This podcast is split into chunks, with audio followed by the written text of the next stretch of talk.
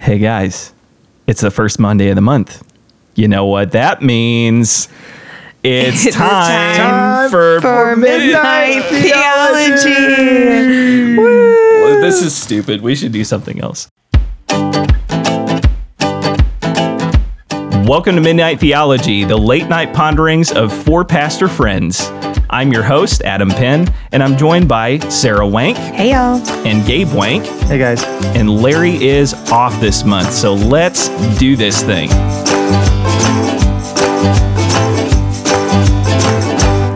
So, guys, can you believe that it is already Advent? No. I am in total disbelief. I mean, it's it's December. How did that happen? Like the the year started two weeks ago. I'm I Somebody am pretty put time into sure overdrive. I- I'm pretty sure that about a week ago I was saying things like uh, it's about to be 2021. Surely that will be better than 2020. Like I recall that I recall saying that frequently at the end of 2020 and I feel like that was yesterday. Yeah. Yeah, absolutely. I mean, so here's my theory on that is that like 2020, the year that like the entire world was on pause and it was like an extended snow day with that was really not that fun. Um, but it, it, it still like all of our rhythms were just totally out the window, right? Yeah. And so like 2021, you still had like all of the junk of 2020, but then you threw rhythms back on top of it. And and that's Yeah. my theory as to why this year feels like it's just like disappeared. Yeah. I don't know. Interesting.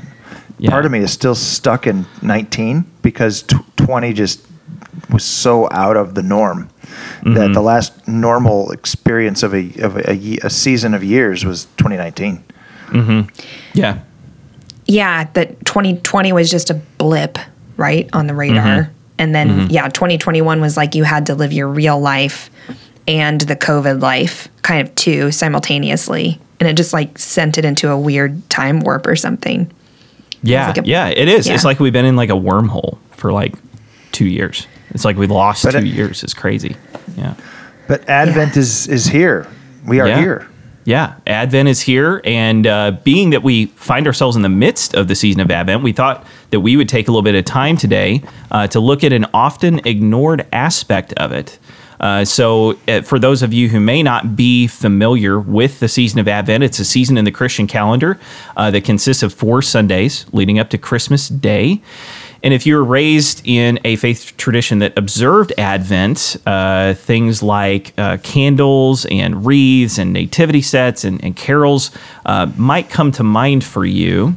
Uh, but what may not come to mind for most of us when we think about Advent is the second coming of Jesus. That's right. You know, think like the, the book of Revelation and all of the crazy events that lie within it. Um, and, and believe it or not, preparing our hearts for Jesus to return is one of the core purposes uh, of the Advent season. Um, it's often been said that during Advent, we look behind us and ahead of us uh, at the same time. So, so we look behind us as we remember the events leading up to Jesus' first coming, uh, the prophecies, the angelic visitations, and the stories of Mary and Joseph as they grappled with the miraculous birth of a son. Uh, but we also uh, look ahead to Jesus' second coming, where he will make good on his promise to return and to redeem all creation.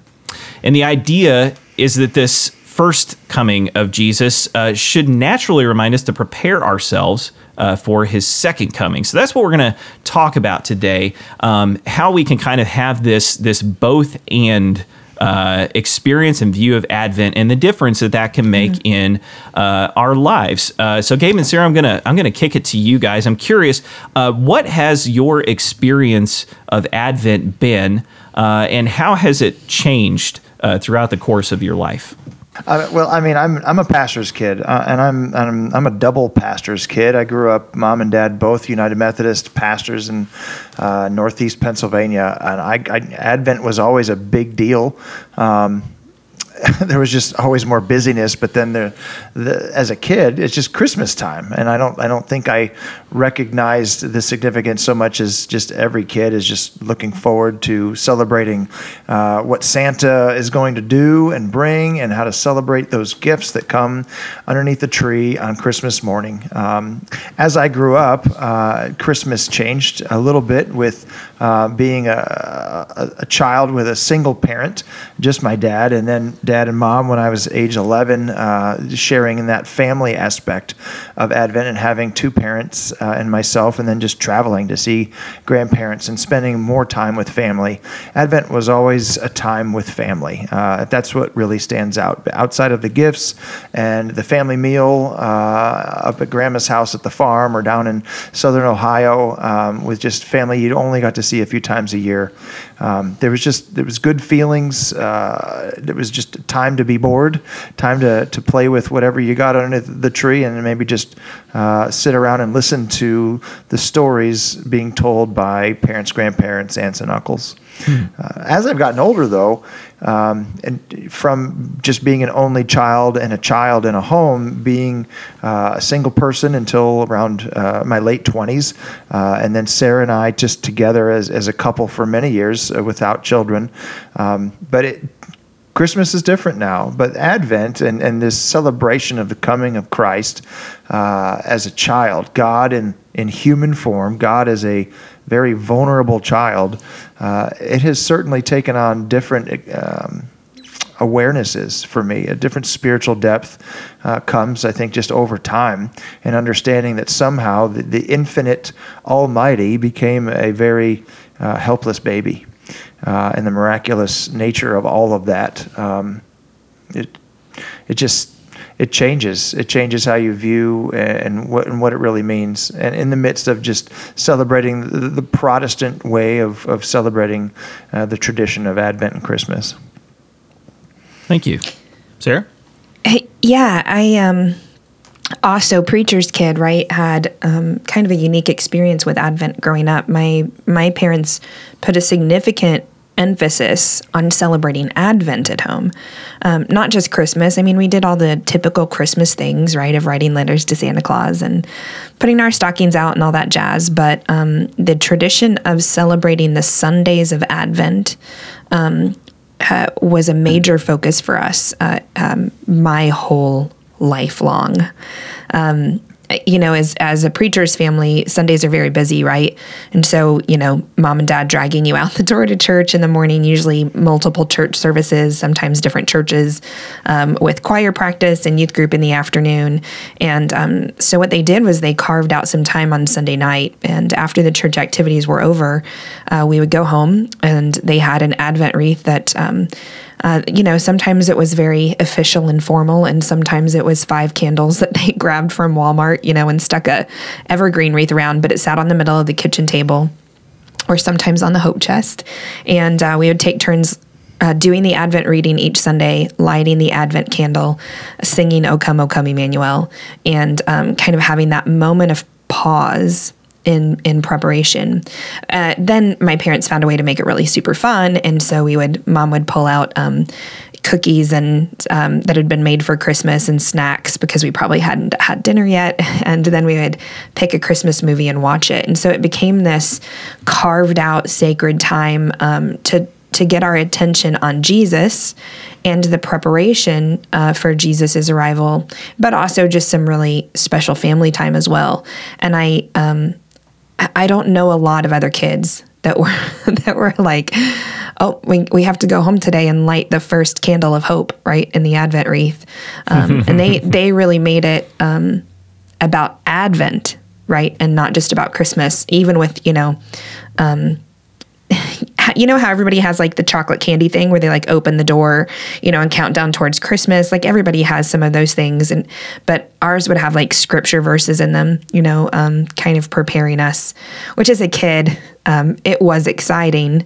It was also over my head a little bit at times, but I deeply appreciate it because it it pointed us in the direction of saying Advent is significant. The preparation, uh, the waiting, right? Uh, the anticipation mm-hmm. is significant. Um, of course, as a kid, all that emphasis was on Jesus coming as the gift, which it should be. There was less emphasis on a second coming and sometimes I really struggled to understand the Advent readings that were, you know, about prophecy and uh, longing, um, mm-hmm. because as a kid you're just thinking about Jesus is going to be born, and so it, it did help us both celebrate Christmas, but also put the emphasis on Jesus where it needed to be, and just really drew out that season of preparation and waiting.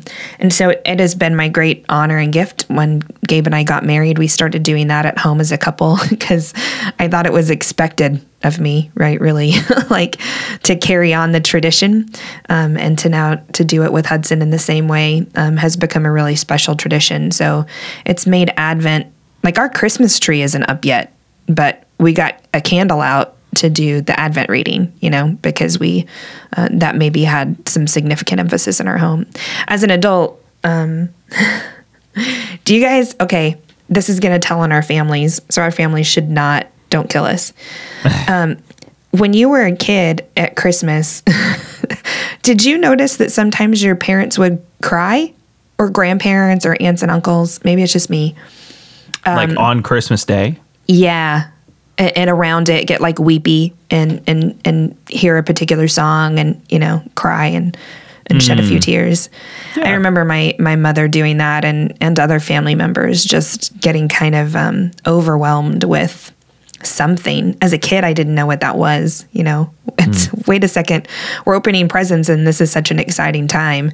Uh, why are you crying? You know, now I know there are so many other dynamics around it. You know, some of that's grief or missing family or a year slipping through your fingers, um, mm-hmm. but also that the piece of the like, um, come Lord Jesus. Like we need you. Like you can come back anytime, right? The longing mm-hmm. of this not being our home uh, just becomes more and more clear to me the the older I get. Definitely.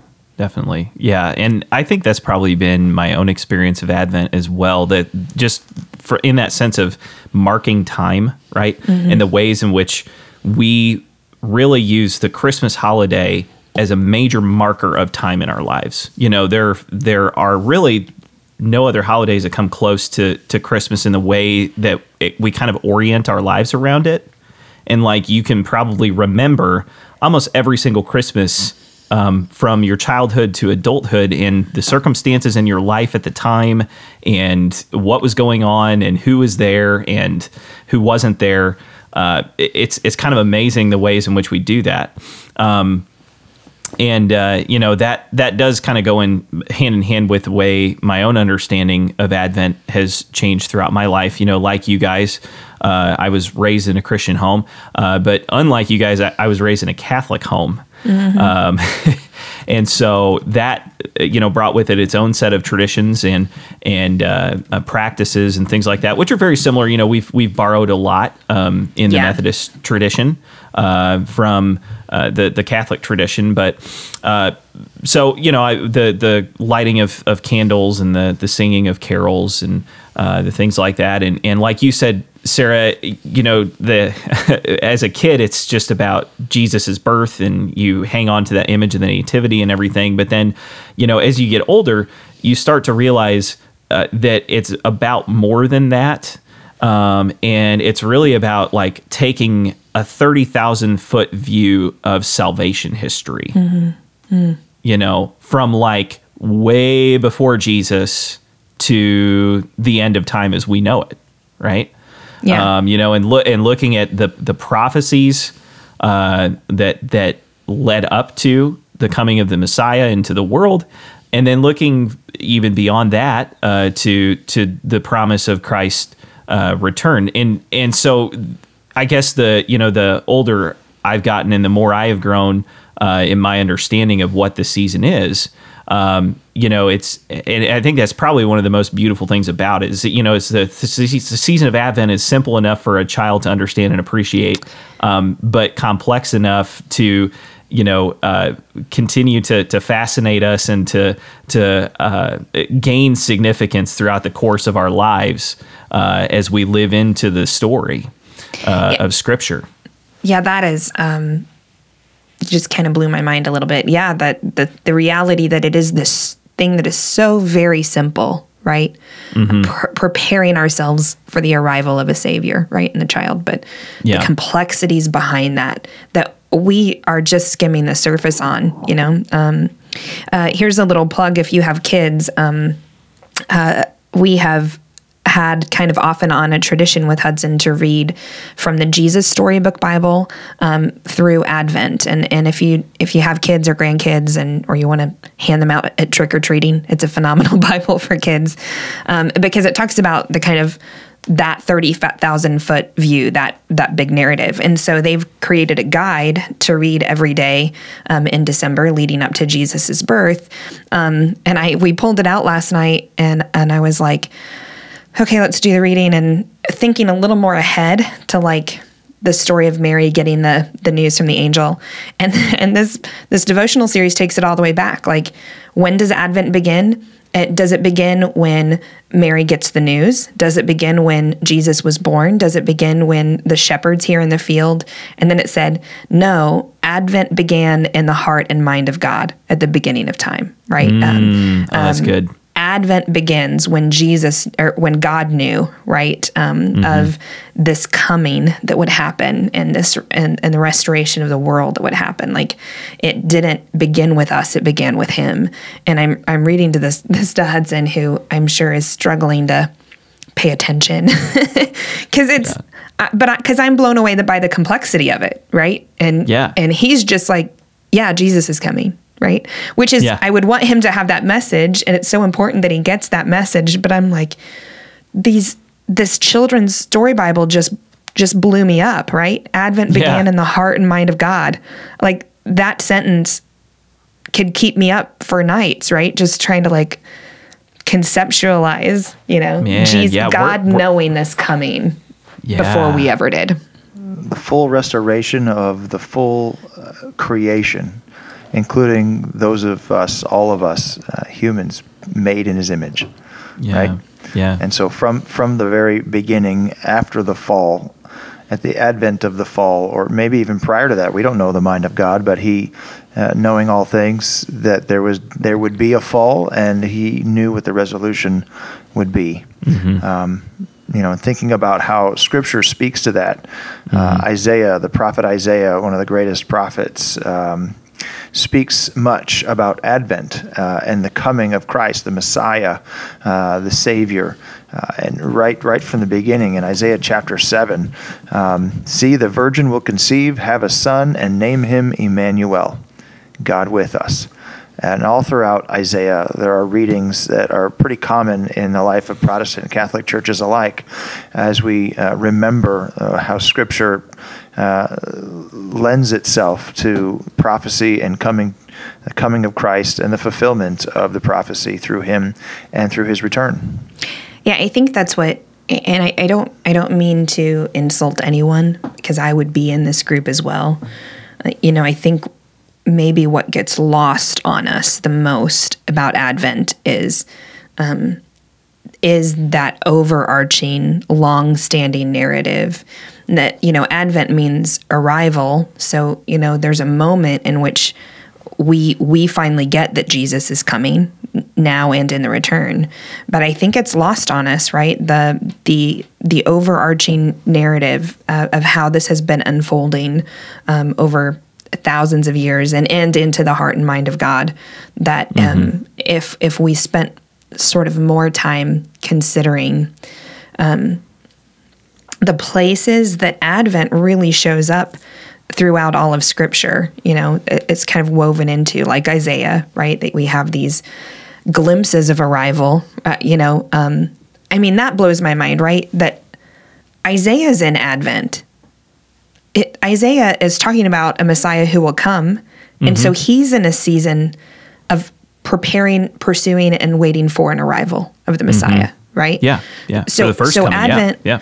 yeah, Advent is the four Sundays on a calendar before Christmas, but but we are constantly living in Advent, right? Mm-hmm. Um, it, those, yeah, those before Jesus were waiting in preparation and hope of the arrival of a Messiah, and since Jesus, we're in the waiting and hoping and longing for the coming of Jesus again. And so it's so much more than a few days on a calendar. It's it's a it's an attitude and and uh, and a heart to join in God's overarching narrative for what the Messiah will do. Yeah, you know, just uh, along with all of the the saints who have gone before us for centuries and centuries and centuries, right? You know, like it's it's Yeah. you know, like you said, yeah, it's it's a very long time. Speaking of the prophet Isaiah, I just came across a verse in the Gospel of John that I had never really given much thought to uh, yesterday when I was running uh, our, our Wednesday morning Bible study. Uh, we've just been walking through the Gospel of John uh, at a very slow pace, and if, if any of my Bible study peeps are listening, they'll know exactly what I'm talking about when they when, I say a very slow pace. But um, uh, verse uh, 41 of John 12, um, it- it's it's quoting Isaiah um, before that, and it it says verse forty one says Isaiah said this because he saw Jesus' glory and spoke about him. Hmm. Oh wow. Wow. How crazy is that? Like that Isaiah saw Jesus' glory. He didn't see God's glory. He saw Jesus' glory and spoke about Wow. Jesus. Yeah.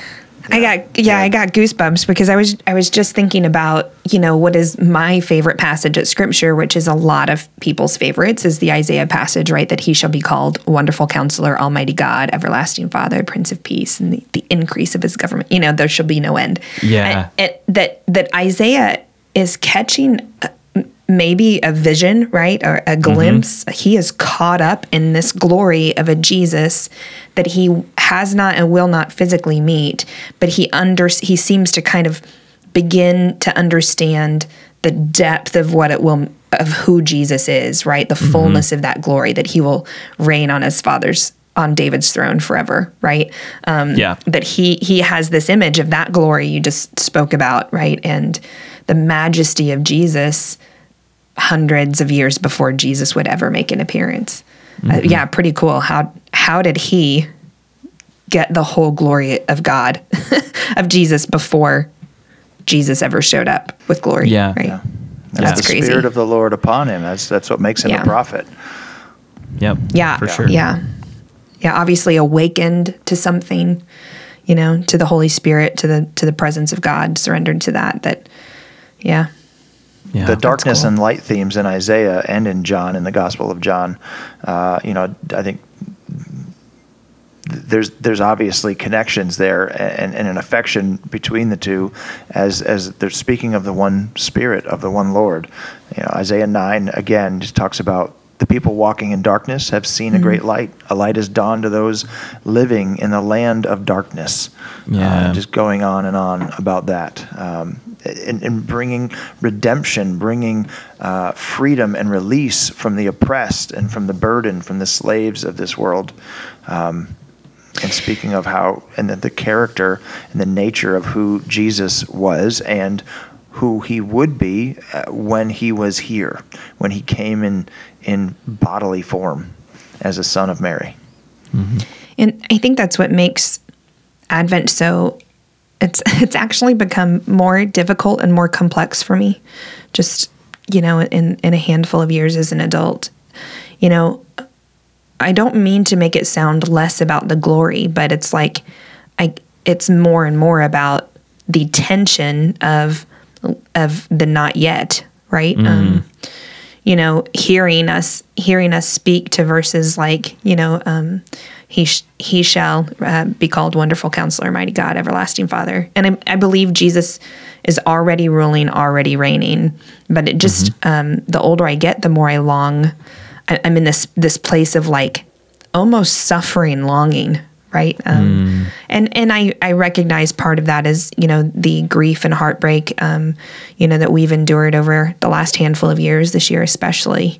Um, Yeah, but I don't know if it's the older I get, you become more aware of the darkness, and you long more for the light, right? And and and we'll hold candles and we'll sing Silent Night and we'll celebrate Jesus is coming. But while I'm doing so, I'm just like, Lord, anytime, right? Yeah. like anytime, like Yeah. right now would be fine. anytime, come Lord Jesus. And the weight of that, um, longing has become heavier, right, in me over the last few years. Just the, um, yeah, the weight of the longing has become heavy. Um, And it doesn't outweigh the celebration, but I'm more aware of the tension of that light and dark, right? The, um, we're in a season of waiting, in a season of preparation, um, waiting for the second return while also celebrating the reality of who Jesus is. And, um, yeah, which is kind of a bummer for Christmas. I mean, that's what people just want to celebrate like, yay, Jesus came. It's his birthday. And that's fantastic. But Yeah. I don't know. I guess I may be yeah, just in a different place where there's there's so much depth to it that I think sometimes is is just missed. Well, it's certainly missed in our culture, in our in our American Christians, Christmas culture. Um, we turn on the Christmas lights. uh, What November first? As soon as Halloween's over, Y'all, I saw trying to- Christmas we- Oreos in the store before Halloween. Oh yeah, that doesn't about it. surprise me. Yeah, yeah. I was mad. I mean, we, we, we know that there's a tension between the darkness and the light, and the, and the darkness tries to overcome the light. We know that that's impossible metaphysically and you know in all- in, in, in every other way. But the the the, the world, uh, that which rejected the Son of God and rejected God Himself, um, continues to do so and, and and it's it's tangible in in even what we're talking about today. This this idea of waiting. We don't like to wait. We want phones to work faster, computers to work faster. We want to be able to drive faster and and and get our our fast food faster. Uh, but Christmas is about waiting. The season of Advent, or at least that which leads up to Christmas, it's about waiting and it's about waiting in darkness. It's it's about remembering living in darkness and remembering that there's this period of of preparation. It's almost like Lent, where we're preparing for the great uh, empty tomb, but we have to, you know, but we don't, we we haven't quite uh, really drilled that in uh, in our preaching, in our teaching, in our practices, uh, at least in the Protestant church that I have experienced in the Methodist Wesleyan vein. and as a pastor i think what makes it difficult is that like you you want to get that idea across right? Like the the waiting and the already but not yet and the you know like the the darkness that the light has come into and kind of sitting in that tension. But you also don't want to come across as a humbug right yeah, that's it. Like like the Grim Reaper, you know, on the the bubbly holiday season. Yeah, yeah, exactly. Yeah, like Yeah. with the glitter and the lights and the trees and the festivities and the busyness and everything. And then pastor's like such a bummer every Yeah, Sunday. Yeah, just- yeah. Like you don't want to be sitting there being like, "All earth waits in stillness and silence." yeah. So so I had a conversation with. Uh, I'll try to leave, leave them anonymous, but yeah. Essentially, we were talking about worship, and uh, and went, oh, we don't we don't like to sing. I mean, I was saying this too, right? Like we don't have to sing the Advent songs, right? Uh-huh, Let's just yeah, sing the yeah. The Christmas songs. Like if we really sang the Advent songs, yeah, like Sunday morning would be a dirge, you know? yes, Uh, because yeah. most of them are. Yes, and and uh, and we get sucked up into this wanting the season to be joyful and full of light, but we don't allow ourselves that that discomfort, the season of discomfort that then is relieved by the joy, right? So, I mean, I, I'm glad you mentioned uh, Lent and Easter. You know lent we know we're walking to the cross. We know it's a dirge you know and that it that it ends in death. And it makes the celebration of easter sweeter right? Because life and resurrect life and resurrection after having walked through the suffering Uh, but we don't do that at advent we do four weeks of uh, joyful celebration and singing the fun hymns right um, and and i'm wondering if we're missing something um, but I don't want to be the humbug either, right? To like to go, oh, we need to like yeah, talk about how the world is falling apart so that on Christmas it makes it sweeter that Jesus comes. You know, yeah, we don't Yeah. we don't enter into the longing, the suffering, the expectancy. It- yeah, I guess our the two midnight theology listeners we probably have one of which is my mom, the other is probably your mom, Adam. Um,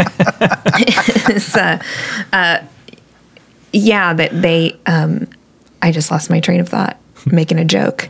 That's what I got. That's what I get for that. Uh, yeah, that like that um, for most folks, they should know that us as midnight theology people, we like the both and. You know, we talk about glory and grief. Uh, you know, we talk about the both and of blended ecology, right? That we're traditional church and reaching church. And I guess that's just true of Advent too, that we are both and. That that's so that's what I meant. Our two listeners would know we're both and. That um yeah. Advent is is longing and dirge and expectancy and how hard it is to wait.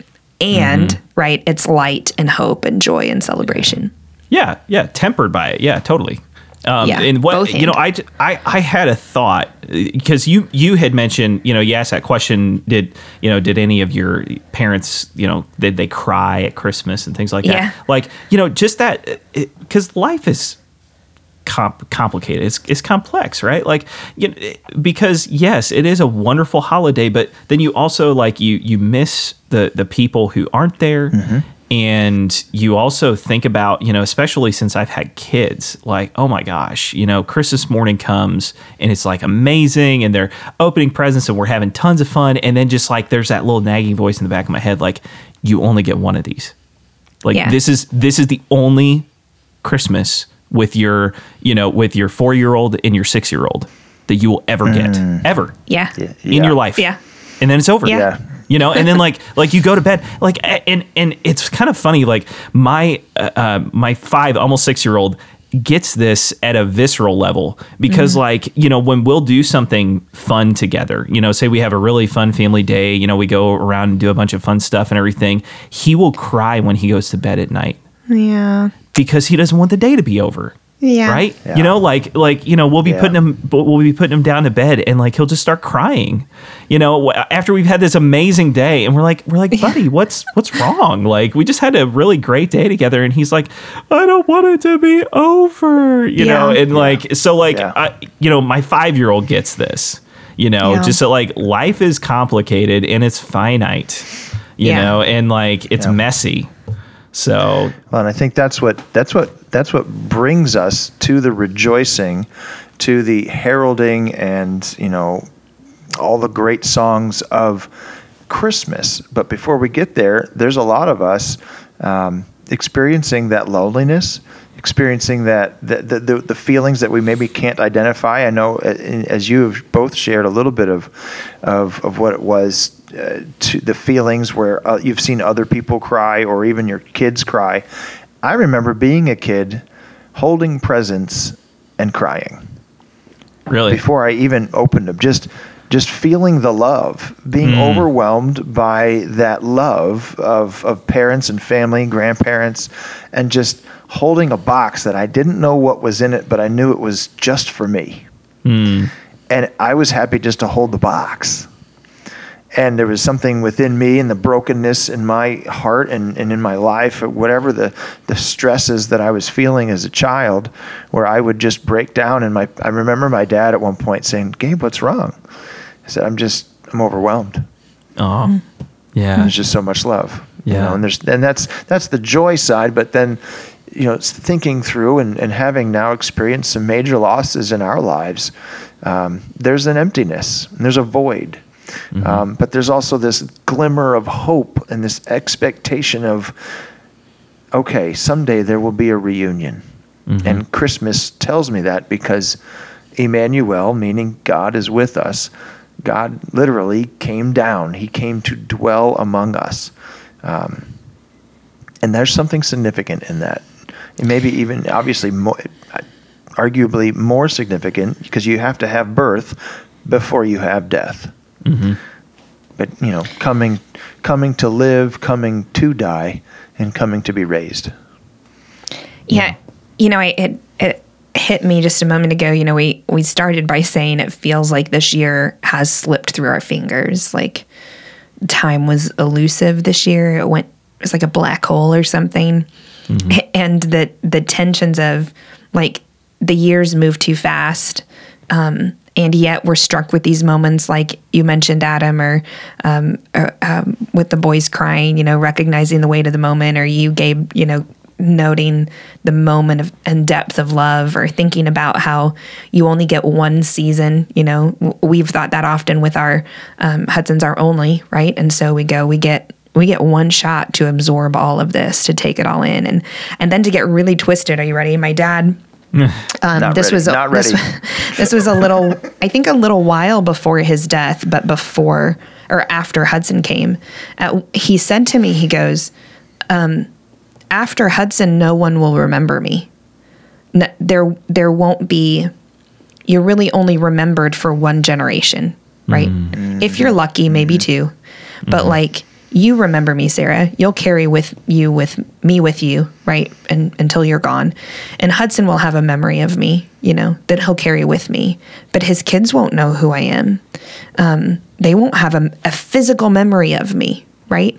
And so he was he was pointing to this reality that we get sort of consumed by life. Um, and it tends to res- revolve around us and it tends to revolve around our kids and and yet it is this sand that kind of slips through your fingers because we're really a blip on the radar of this overarching message right of God and creation and redemption and saving the world and eternity and Jesus coming again. And I mean like it, yeah, my years on this earth in in knowing and understanding God and walking with my family and living with min, in ministry, that is a, a dot on the radar of time. And something about Advent invites us to consider eternity, right? In in the waiting, in the preparing.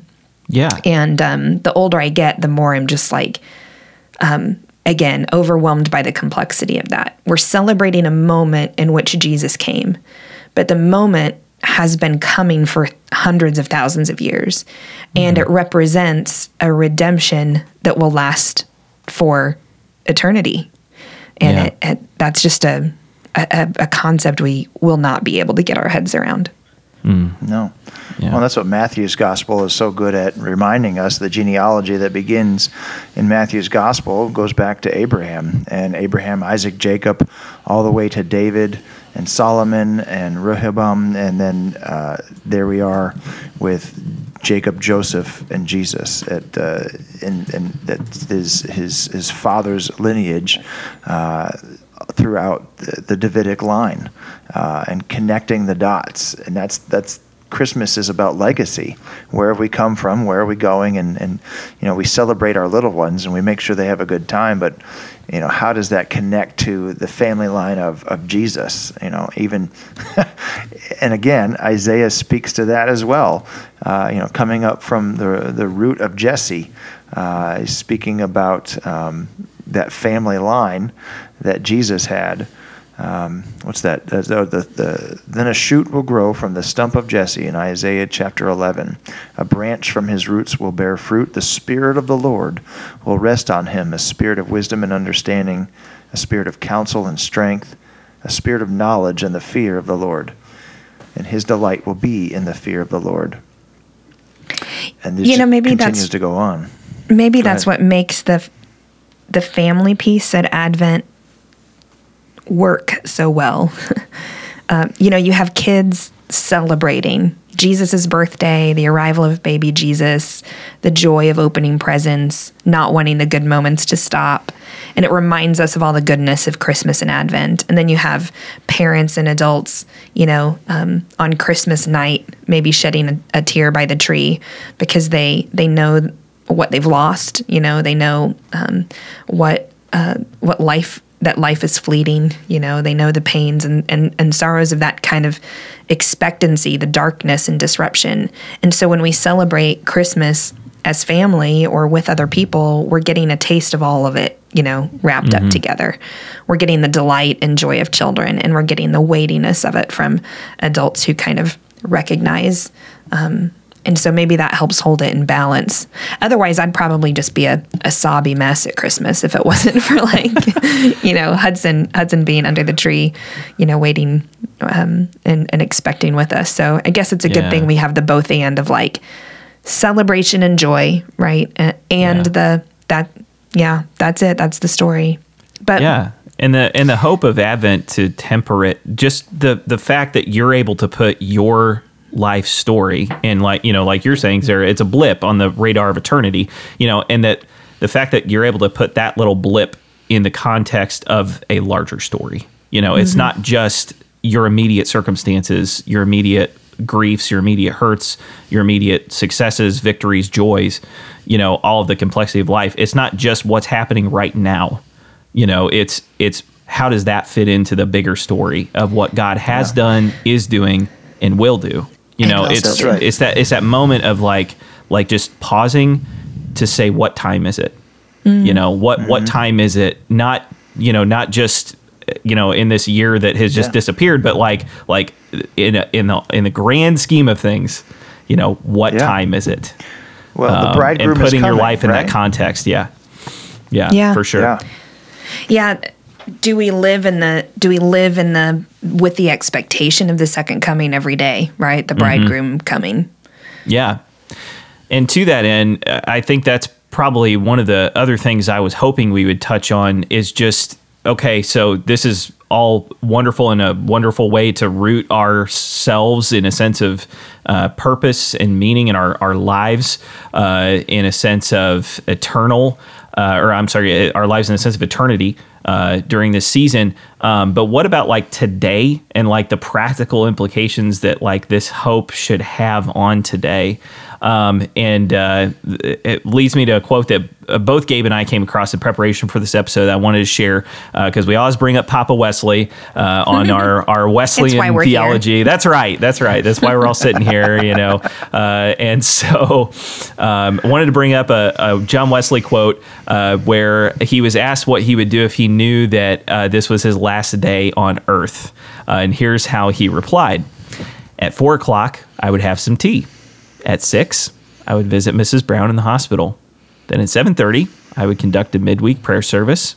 And at ten, I would go to bed, and I would wake up in glory Nice. and you know i just i love that right like just I, what would i do if i knew that jesus was coming back today and this would be my last day on this earth i would do exactly what i was planning to do because i was already living Yeah. in that expectation you know that jesus would come i'm already living there right so I, I really love that really love that Yeah. Well, Wesley was a student of Luther, right, and Calvin. Uh, and, and Luther was asked what he would do on the day that Jesus would return. And he said he would go out and he'd plant a tree. And that doesn't seem to make any sense. Why would you plant a tree? But Scripture t- tells us that Christ expects each of us to be about our work, right?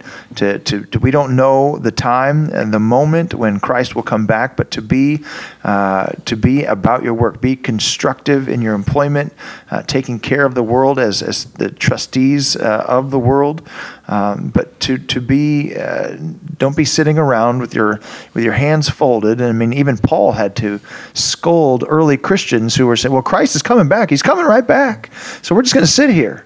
And no, you gotta you gotta be gainfully employed. You need to be participating in, in the creation that is busy around you uh, in in helpful ways because we don't know uh, when we're going to be uh, meeting Him face to face.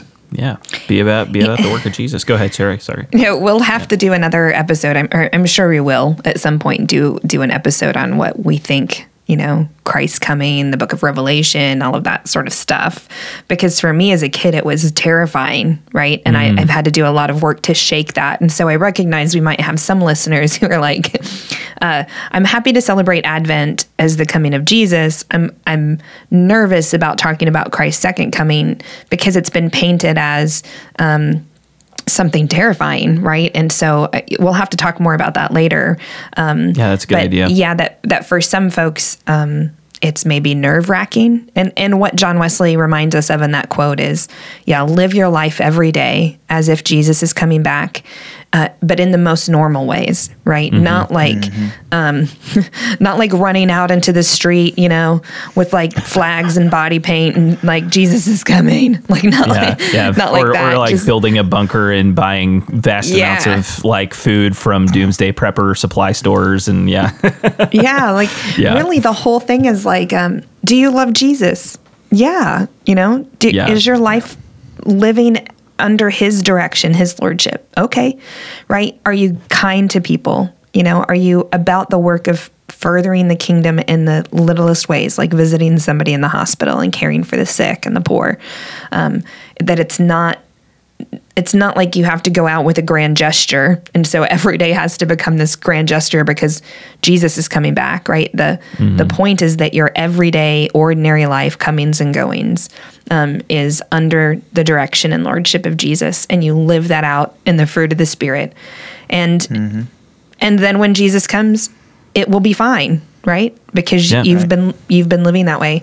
Now I I never ever remember the fullness of the quote when I need it, um, but there's a quote by Erma Bombeck uh, that just talks about she hopes that she would give everything that she had, right? So that's been an, an ongoing theme in my life. When I think about um, the bridegroom, you know, could come at any moment, um, there is a little FOMO attached to it, right? Like, um, did I give everything I could give?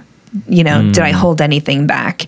Um, it, I don't want to um, kind of stand before Jesus and regret not having done something that I could have done. And I don't, to be honest, I don't know that that's the right way to prepare myself for Christ's return. It's, I'm, I assume it's better than nothing. You know, what would be better is just, yeah, every day going, um, yep, my life looks like what it needs to look like. And I don't, I don't have to have FOMO or wonder if I gave everything because I'm, I'm doing it every day. Um, But yeah, there's this sense of, of longing in me, I guess, that says, I'm eager for Christ to come back. Um, but I also carry it with it a weight that says, Am I doing everything I can do for Christ and his kingdom until that day comes? Because I don't I don't I don't want to get there having held something back. And maybe that's good. Maybe it holds me a bit in check and balance um, about using it all because we've got one life, you know, to live for him. But but embracing that with like God loves us whether I'm, you know, running on full tilt all the time or not. Yeah. And for those of us, uh, well, not us, I now know what it means, but I mean, FOMO, what does that mean? Oh. Fear of missing Yeah, and I- out. Fear of missing out. I think it's now probably an already outdated term. It was very trendy a couple of years ago. Yeah, right, but, but, but now I- there's still and- folks that never picked up on the trend, and now they're really lost because it's not even in use anymore. But that that's a that's a good point, though. The fear of missing out. How do we how do we not miss out? Well, we prepare. And that's what mm-hmm. Advent's about. It's mm. about preparing for Christmas. And if we don't prepare for his future coming, the coming again, or even prepare for remembering his first coming, then the future coming really has little value to us. If we're not preparing to remember, and, and then the ongoing action of, of being a disciple, be following me, uh, as Christ told his disciples, we just need to continue to prepare. Then we don't have to have the fear of missing out because we will be ready. yeah, it makes for me sure. uh, makes me want to say like the very cheesy pastoral thing. Like, what if we put as much time and energy into preparing our hearts for the coming of Jesus as we do for buying all the right presents for people and making cookies and going shopping? but like that's the that's the You, know, hokey you church could write thing a that sermon about that, Sarah. I wonder. you know, make everybody feel guilty for their Christmas preparations because you should be preparing look. for Jesus instead. That's Yeah, what the yeah, Grinch yeah. is all about. Yeah, That's no, what the Grinch no. is for. He's trying to steal Christmas because his heart's too small. yeah, yeah. But Yeah, yeah, but seriously, you know, yeah. What if we prepared? What if we prepared ourselves the way we lived, with the way the church interacted with the world, in the way that we prepare for the celebration of Christmas? And it's Amen. not it's not equal. We don't spend equal time on it. Even me, mm-hmm. right? yeah, We're- we're but, called but up it's to not, that. Yeah, but it's nothing like earth shattering, like you know, like John Wesley saying, like we have shared.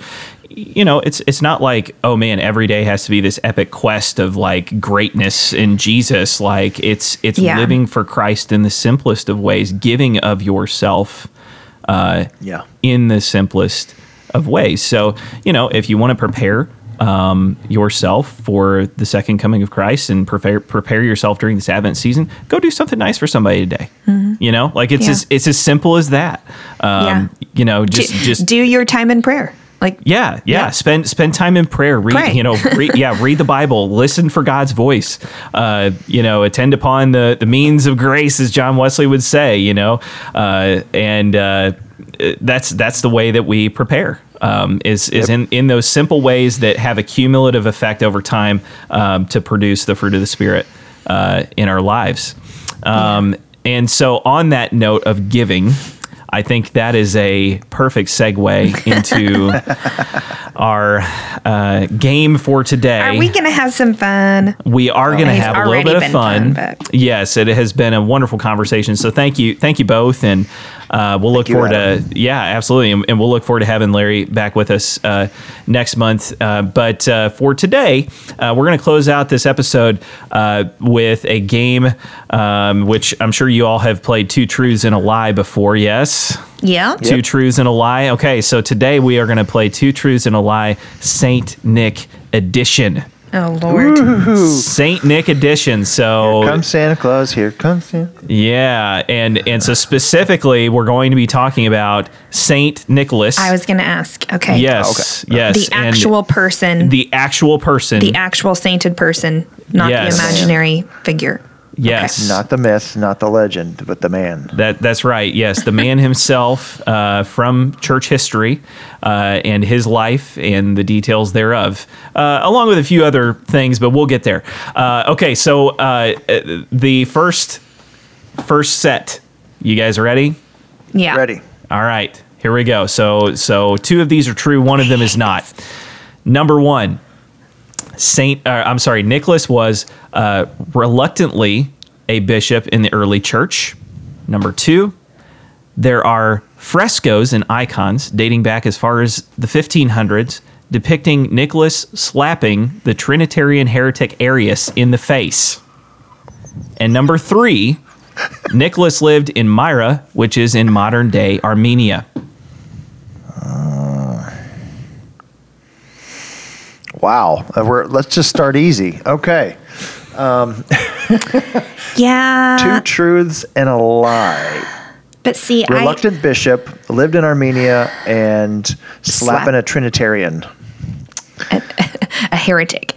A heretic. Yeah. Well, Slapping Yeah. heretics. See, this is why I okay. couldn't do true false questions in school because I talk myself in circles, you know, around it. Like you're trying to trick me. Like there's an obvious answer, but Adam's trying to Well, trick duh, me. he's trying to trick you. So the real answer is probably like not so obvious. But I, for the sake of of my own sanity and making a quick decision, I'm gonna say the lie is the slap in the face, the fresco. I'm gonna I'm gonna say where he lived. The third one, um, living in where'd you say Armenia? Yes. And Yeah, I now gonna call that. apologize to any any theologians, academics, pastors who listen and and cannot believe that we don't know the answer to this. I, I hope. I, I, you know what, Sarah? I know we're not alone. I know we're not Oh, alone. abs- absolutely. I mean, I've I've had to research these things myself just in preparation for this. So don't don't think that this is coming from my own head knowledge. Okay, so Gabe was correct. Uh, he did Yes. not live in Armenia. He lived in modern day Turkey. Uh, all right, Yep. and you can Google pictures of these frescoes and icons of Nicholas slap- slapping the Trinitarian heretic Arius, known for the Arian heresy, in the Wow. face. Yes, you I can would, Google. I would you love can, one of those icons on my wall. I'll Where's just that? say that. You can just Google Nicholas slapping Arius and and Wow. just Google image search and it'll pop right up for you.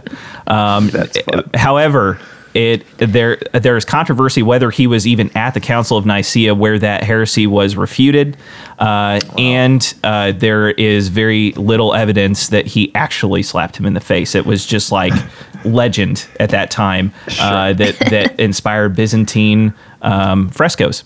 So Cas- Council of Nicaea was what, There you go. four, four or five hundred. Where when was that? uh, three three twenty Three five. hundred. Three twenty-five. Yeah, right. Am I right? Uh, I don't know. I just pulled that date off the top of my head. I'm gonna I, look it I'll- up. I, I speak in generalities to avoid being wrong, and so it's definitely the Council the of 300s. Nicaea. yep, Turkey. What are we looking at? Three twenty-five. Bam. Boom. There you go. Okay, nice. Yeah. All right. So here we go. We we got uh, four of these. So it's number two.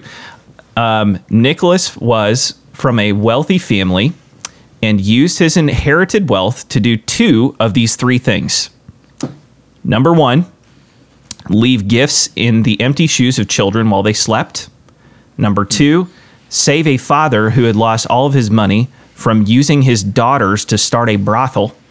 Or number three, sell his parents' possessions in order to give to the poor and needy. Lie. Number one. Wow. Wow. Shoes. So you're saying sh- the shoe the sh- shoe ministry is a lie for for Saint Nick. Okay. Shoes. Gabe, I'm what's your going guess? shoes. That's what you're saying. I got to do with a recount. So we're talking about a shoe ministry selling everything uh, of his parents and giving that away, or saving. What was the second one? Uh, a father who had lost all of his money from using his daughters to start a brothel. Wow, that's it's, it's almost too outlandish to be false. So uh, that might be true. I'm going to go with the third being the lie, selling everything of his parents and himself and selling all of that. I'm going to, gosh, that's a hard one. I'm just going to say, but I'm going to go with three. That's All right. Okay. Sarah got this one right. Uh, that uh, began as a Dutch tradition. The whole putting your shoes out um, for Santa to fill them with gifts. That's that began as a Dutch tradition. Um, and uh, it is true uh, that not only did he sell his parents' possessions, but the entire tradition around the gift giving of Saint Nicholas stemmed from a story of him uh, throwing bags of gold through the window of a house of a father who had lost all of his money and was thinking about uh, selling his daughters, um, i- their their bodies. Uh, yeah, um, and he ended up uh, the father. Uh, not only had enough to feed his family, uh, but he purch- he had enough to purchase dowries for each of his three daughters and Wow. marry them. So, Wow. yes, Awesome. so that You know how I knew that? Because I had mom guilt a few years ago that Hudson didn't like know the story of of Saint Nicholas, and so I I bought a couple of children's books to tell the legend of Saint Nicholas. Okay, So I, I learned that through a children's story time. Mm. Hmm. Nice, perfect. There you go. There you go. I don't think it said brothel in it though. So that's one to Yeah, probably not. That's one to one. One for Sarah, one for Gabe. I didn't. Yep. Who knew this was going to be a competition here? This is fun. All right, so so one and one. Here we go. Uh, number three. I've got I've got three facts here. Uh, one of them is a lie. Um, number one, the name Chris Kringle has nothing to do with Saint Nicholas. Number two, some cultural traditions hold that Saint Nicholas uh, has an evil counterpart named Belsnickel, a terrifying half man, half goat figure who is the one who delivers coal or sticks uh, to be used for switches uh, to misbehaving children. And number three, uh, in Spanish tradition, Saint Nick goes by Papa Noel. what was the f- first part of the second statement? Which Okay. tradition is that? Uh, that would be uh, German, Austrian, or Hungarian tradition. Okay. And what was the first the first item? Uh, the name Chris Kringle has nothing to do with Saint Nicholas. Yeah, I'm going to go with that one because the other two I think I've heard before, or a variation thereof. Okay.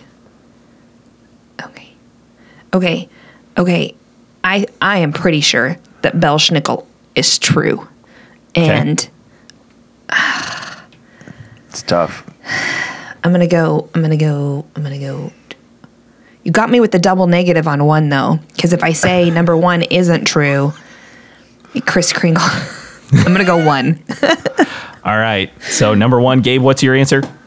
At number one. Number one. As well. You Yeah. both wrong. Yeah. Oh. So Yeah. It's all or nothing. okay. So so get this. Get this. Belsnickel is half true.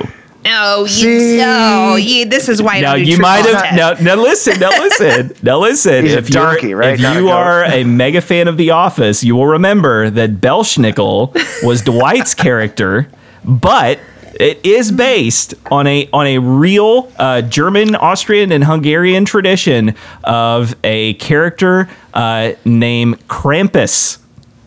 Have, you, have you ever heard of Yes. Krampus? I knew Yes. I knew there was an antithesis to to, to Saint Nicholas, but I- yes. yeah. That was sneaky, Adam. That was sneaky. Yeah, yeah. I so assumed you so would I tell switched the the, name whole on truth. you. I know. yeah, See? you're not giving any clues away. I know, yeah, it was it was sneaky, yeah. But uh, today, actually, so when this airs, it is uh, Krampusnacht, which is the night before the feast of Saint Nicholas. So tomorrow, tomorrow is the feast of Saint Nicholas, December sixth. Yeah, sure, you betcha. December Yeah. fifth is Krampusnacht, where the the terrifying tradition of this, you know, half goat, half man delivering coal and sticks to misbehaving children. Yeah, so watch your backs, kids. Gabe's in trouble. okay. Probably. Oh my gosh. All right. So last one. Uh, number four. Let's see if we can break the tie. Number one. Uh, now th- these are short. Number one. Nicholas is the patron saint of seafarers. Number two. Nicholas is the patron saint of orphans. And number three. Nicholas is a patron saint of pawnbrokers. Seafarers is false. Okay. Sarah. I mean, I want it to be three because that is ridiculous. But I have a feeling it's it's one. Okay. But if we both say one, we can't break the tie. oh, true. So you take three. Ooh. But but but if but if we both I, I no, I was first. All right. So we, going we, one. we just we just we're I'd both rather- going one. Okay. I'd rather tie. I'd rather tie. It's All right. probably better for our marriage if we tie. All right, so the game ends in a tie because again, you are both wrong. Uh, Ni- uh, Nicholas, uh, he is the patron saint of seafarers. Uh, legend has it that he uh, prayed to calm a storm at sea that was threatening to sink a ship that he was on. And so that is why he is the, the patron saint of seafarers. Um, he is not uh, the patron saint of orphans. That's Saint Jerome.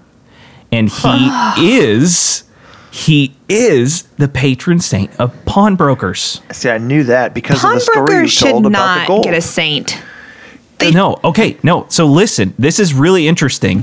The so his three gold bags that he gave to the girls, the, the- you know, to the with a father, pawnbroker? his three gold bags are the international symbol of pawnbrokers. Did you know How about that? And this is because precursors to today's pawn shops were actually established by Franciscan friars in the 14th century to help the poor by providing low yeah, interest like loans. like micro lending kind Yep. of. Yep. Yeah, yeah. So I mean, yeah, that's in that's its intent. I feel like it is strayed a little bit from Uh, yeah. its intended purpose. for sure, absolutely. Can so, we can we revoke their saint? uh, yeah, Sorry if I'm offending any any pawnbrokers. yeah, I'll put a request into the Vatican. Yeah, yeah. Seriously. So I, I don't know who decides who the patron saint is for various groups of people, but Is Um, there a patron saint of podcasters? I, I don't know. We need to look that up or dub one the patron saint of podcasters, I guess. Uh, so anyway, that's that's all I got for today. Um, uh, We'll make. Larry. So, we'll make Larry the patron patron saint of of podcasters. He's not here, so I'm gonna give him that title. wow, Wow. man, that is man. Larry, Wonder if we can- patron saint of podcasters. I wonder if we can order an icon made for him. Oh, that'd be so cool. Oh my gosh. Christmas gift idea. Hopefully he doesn't listen to this. Okay. Larry, Larry with the Jesus fingers holding up. It. Oh my! All right, let's There's a, there's a picture. All right. We better go. Uh, well, yeah. Hey, before before we head out, uh, just just a final reminder uh, that if you do want to hang with the the Midnight Theology crew in the Holy Land, uh, we are gonna be going there spring 2022, but uh, the deadline for that is December 8th. Uh, which is like what three days after this is going to air. So, um, Yep. yeah, y'all got three days if you're listening to this on December 5th, and if you're listening to it after December 8th, um, we wish you could have joined us, but maybe next time. yeah. Yeah, hey, and and and uh, it's it's green lights at this point. So so I know there's a lot happening in the world, but we're assuming all will work towards our going. So don't be afraid That's to right. register. yes. So be sure to join us next month, uh, where we will be talking about uh, John Mark Comer's book, The Ruthless Elimination of Hurry. And uh, while we're not quite big enough to have John Mark himself on the podcast yet, uh, the, the the four of us have all preached uh, around the ideas in his book, and uh, he lays out some really wonderful solutions to the problem that we've already been talking about in this podcast. Just that feeling that there's not enough time, that time is just constantly slipping away, and we just seem to be in this time warp uh, where it, it, just is slipping through our fingers. Um, it, he he offers some really wonderful practical. Uh, not only does he elo- uh, eloquently name the problem, he offers really wonderful practical solutions. So, uh, really hope you all will uh, be joining us next month as we talk around uh, some of those things and and just this notion of hurry uh, and the feeling of not quite ever having enough time. Uh, so that's all we have for today. And uh, thanks for joining us on Midnight Theology. Uh, and if you're the night owl type, uh, remember that St. Nick doesn't come if you're not asleep. So you should probably start going to bed earlier. After all, you wouldn't want to have a run in with Krampus.